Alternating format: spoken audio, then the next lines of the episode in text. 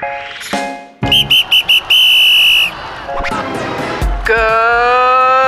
morning. It's time for Chompers, your morning and night toothbrushing show.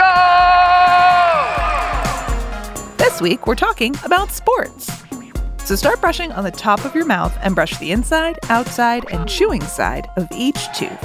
Three, two, one, brush. To kick us off, we're starting with a quiz. What is the most popular sport in the whole world? Is it basketball? Cricket? Or soccer?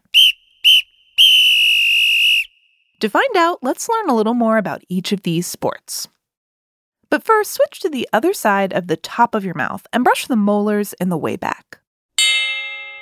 First up, basketball. Mm. Basketball gets its name from exactly what the game is putting a ball into a basket.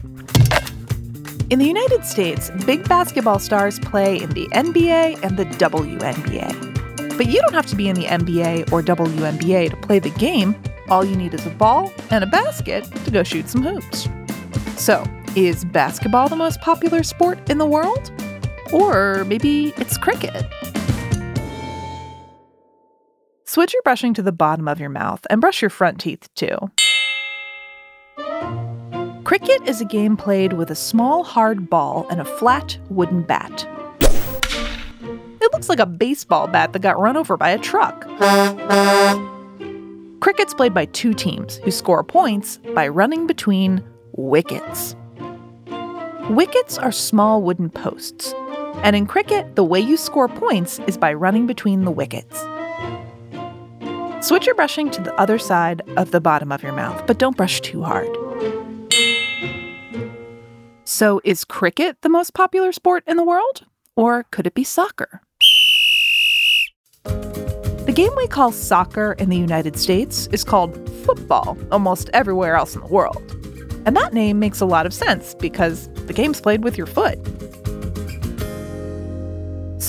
Now that we know a little bit more about each of these sports, it's time to take a guess. What is the most popular sport in the world? Is it basketball, cricket, or soccer? Come back to Chompers tonight to find out the answer. And until then, three, two, one, spit. Chompers is a production of Gimlet Media.